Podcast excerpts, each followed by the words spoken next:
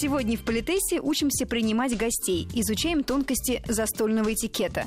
У микрофона Татьяна Гусева и наш постоянный эксперт, педагог-консультант, специалист по протоколу и этикету Алена Гиль. Если позволите, я бы хотела начать с правил общения за столом. Там есть много-много всяких волшебных нюансов.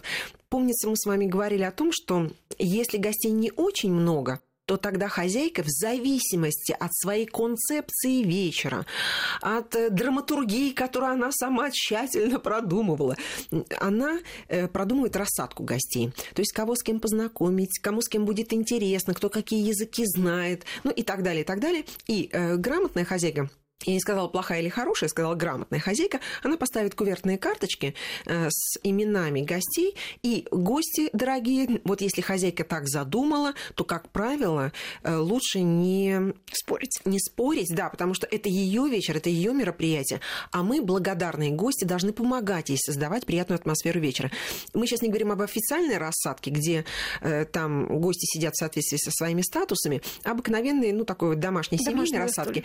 Но там тоже на самом деле, ну, у нас чаще всего мужа с женой сажают рядом, но это не обязательно. Вы знаете, может у хозяйки быть еще какая-то вот идея, с которой все, в принципе, внутренне согласны.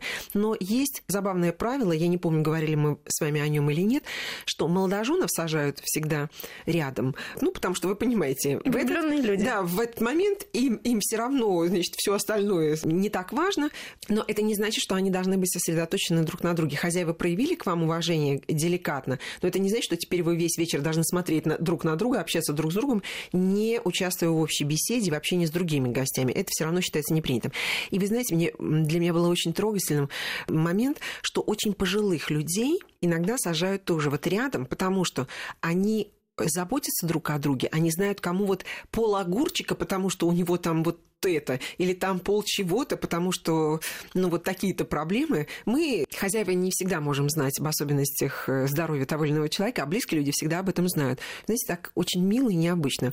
Наиболее почетные гости садятся справа от хозяйки или хозяина. Чередование мест мужчин и женщин обязательно дорогие гости. Правильно, ну, это не единственный возможный вариант, законодательно не закреплено, но правильно, когда сидит кавалер-дама, кавалер-дама. То есть ты в течение вечера общаешься, ну, скажем, вот я дама, я буду общаться с человеком, который сидит слева от меня, а это, например, мой муж, да, и могу справа. И это будет чей-то чужой муж. Ну, например, а за вами Татьяна. ухаживать кто будет? Тот, кто справа, тот, кто слева. Тот слева мой кавалер тот, кто так. слева. Вот, но разговаривать в течение э, вечера, это старинная европейская традиция, не только наша. Мы будем разговаривать и с тем, и с другим кавалером. Ну, например, в Англии есть определенные правила, до какого блюда разговаривать с кавалером слева, до какого справа. В разных странах немножко по-разному, но принцип такой. Ты общаешься со всеми. А иногда, если это дружеская вечеринка, то и с тем, кто напротив, если стол не огромный. Но здесь и сейчас утыкаться в салат, да, и быть молчаливым поедателем чего-то вкусного считается неэлегантным. Все-таки мы должны поддерживать поддерживать атмосферу, приятную атмосферу вечера. Так вот, значит, мы расселись. Кавалер, который сидит слева от меня, это, ну, скажем, вот без мужа ты пришел, или, а, скажем, дама не замужем, да, это может быть, вот, ну, скажем, определенный мужчина. Вот у нас сложилась такая традиция, мы сейчас говорим о домашних застольях, что если не такая порционная подача каждого блюда гостю, а знаете, когда вот в домашних посиделках там огромное э, какое-то блюдо, а в нем еще что-то лежит, там салат ну, или да, там что-то еще, вот считается принятым, что у нас за столом кавалер ухаживает за дамой, а не наоборот. То есть это он будет, ну, например, он скажет, Татьяна, вот с какого блюда вы бы хотели начать? Или там с какой салатика? Или там что я могу вам предложить?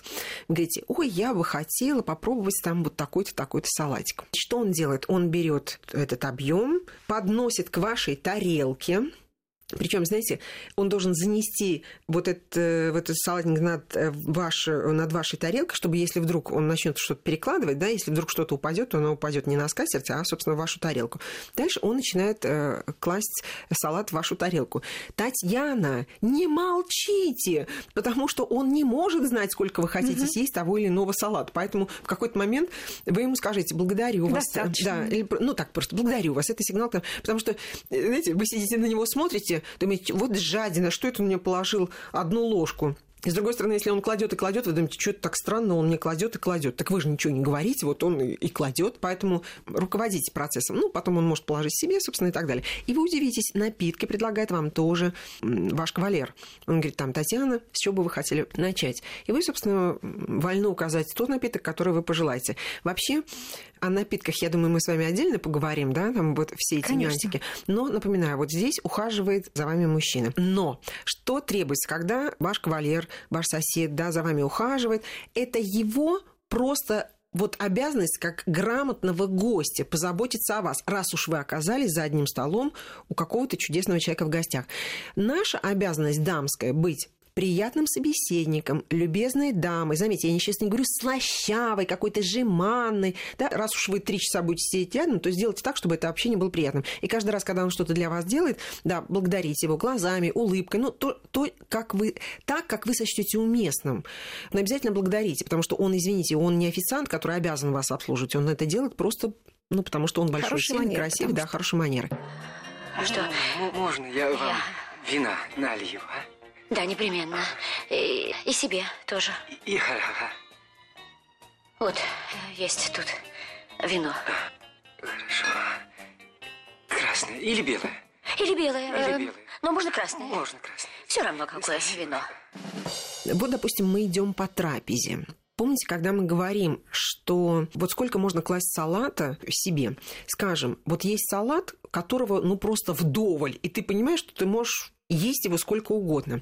А какие-то есть волшебные такие вот э, блюда, знаете, когда в маленькой-маленькой плошечке стоит там какое-то что-то такое необыкновенное. А еще если хозяйка скажет, ой, гости дорогие, там вот это вот э, такое необыкновенное блюдо. И вы понимаете, вообще, когда сервируют стол, мне очень нравится эта традиция, ну, скажем, у нас сидит 12 человек. У нас не накрывается Э, стол один, один на всех, а знаете, он такими островками, то есть, скажем, на 6 и на 6 человек, чтобы вам к любому блюду было удобно дотянуться. Иначе, знаете, передавать через весь стол, если только вы не задумали какую-то коммуникацию, когда все со всеми перезнакомятся, прося человека на другом конце стола передать вам какие-нибудь там грибочки.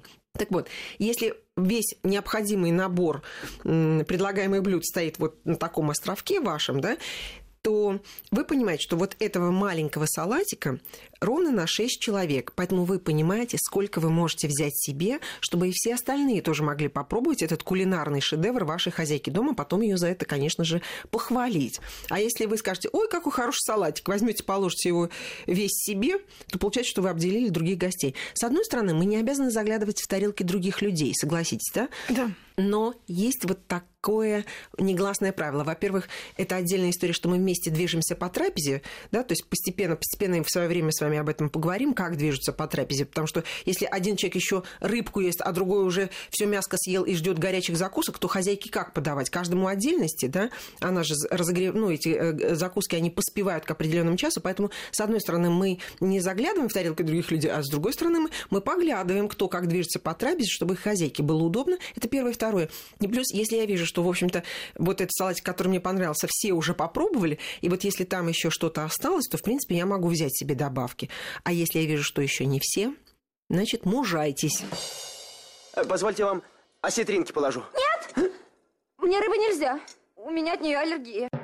Алена Викторовна, если да. хозяйка предлагает попробовать блюдо, но вы знаете, что по какой-то причине не можете его попробовать, может быть, аллергия, может быть, какие-то дурные воспоминания поняла, там поняла, о поняла. продукте, который входит в состав этого блюда. Давайте, как отказаться? Сейчас э, еще одно замечание. Значит, вот вы знаете, есть э, это старая традиция. Сейчас, э, конечно, в современность она немножко другая, но мне хотелось бы тоже об этом вспомнить. Вот есть такая традиция подчивать гостей. И хозяйка, она, вообще-то, она следит за столом, потому что, ну, скажем, в той же британской традиции, когда начинает есть хозяйка, все начинают есть, и если она складывает прибор и показывает, что трапеза закончена, то все должны тут же закончить эту трапезу. Поэтому, знаете, она долго-долго там что-то, э, значит, маленькими кусочками съедает, чтобы все, ну, более-менее закончили вот свою трапезу. И почивать в нашей традиции, почивать гости дорогие, прошу вас, попробуйте. Себя нахваливать не принято, но, в принципе, она может сказать, вот этот салатик мне особенно удался нельзя. Ну и кто может, тот пробует и говорит добрые слова. Никогда нельзя за столом хозяйке говорить, ой, вы знаете, во-первых, сколько стоил этот салат, сколько трудов вам стоило изготовление, приготовление этого салата. И, ой, вы знаете, ну вот что-то мне э, там такой-то этот капустный салат не особенно удался, там то-то, то-то, знаете, вот рассказывать, что он, а зачем вы тогда его поставили на стол, да. если он не удался, да? Вот поэтому вот это точно исключено. И что касается гостей, то тоже если мне очень понравилось какое-то блюдо, сказать, Таня, это гастрономический экстаз. Это просто потрясающе, это очень вкусно. Не подскажете ли слова? Да, с удовольствием их запишу. Вот не надо прямо за столом диктовать состав ингредиентов. Да? Это вы скажете, конечно, Алена, значит, вот мы закончим, я буду очень рад там и так далее. Ну, или как-то по-другому. То есть обязательно гость должен найти какое-то блюдо на столе, которое ему понравилось, и в какой-то деликатной форме, в нужное время обязательно что-нибудь сказать хозяйке. Ну, я сейчас имею в виду, если она сама готовила и так далее, и так далее. Если это был кеттеринг, сказать, вы знаете, очень удачное блюдо, надо будет взять его на заметочку, Татьяна, где вы нашли такого волшебного повара, там, ну и так далее. То есть все равно мы можем найти способ похвалить хозяйку за ее выбор блюд, да, и не только за приготовление. То есть здесь, дорогие гости, будьте внимательны. Все-таки хозяйка старалась угодить вам, значит, будьте благодарны. Продолжим разговор в следующие выходные. Узнаем, как отказаться от предложенного блюда и стоит ли называть причину, также разберемся, насколько актуальны сейчас известные старые правила «ничего не оставлять на тарелке в гостях».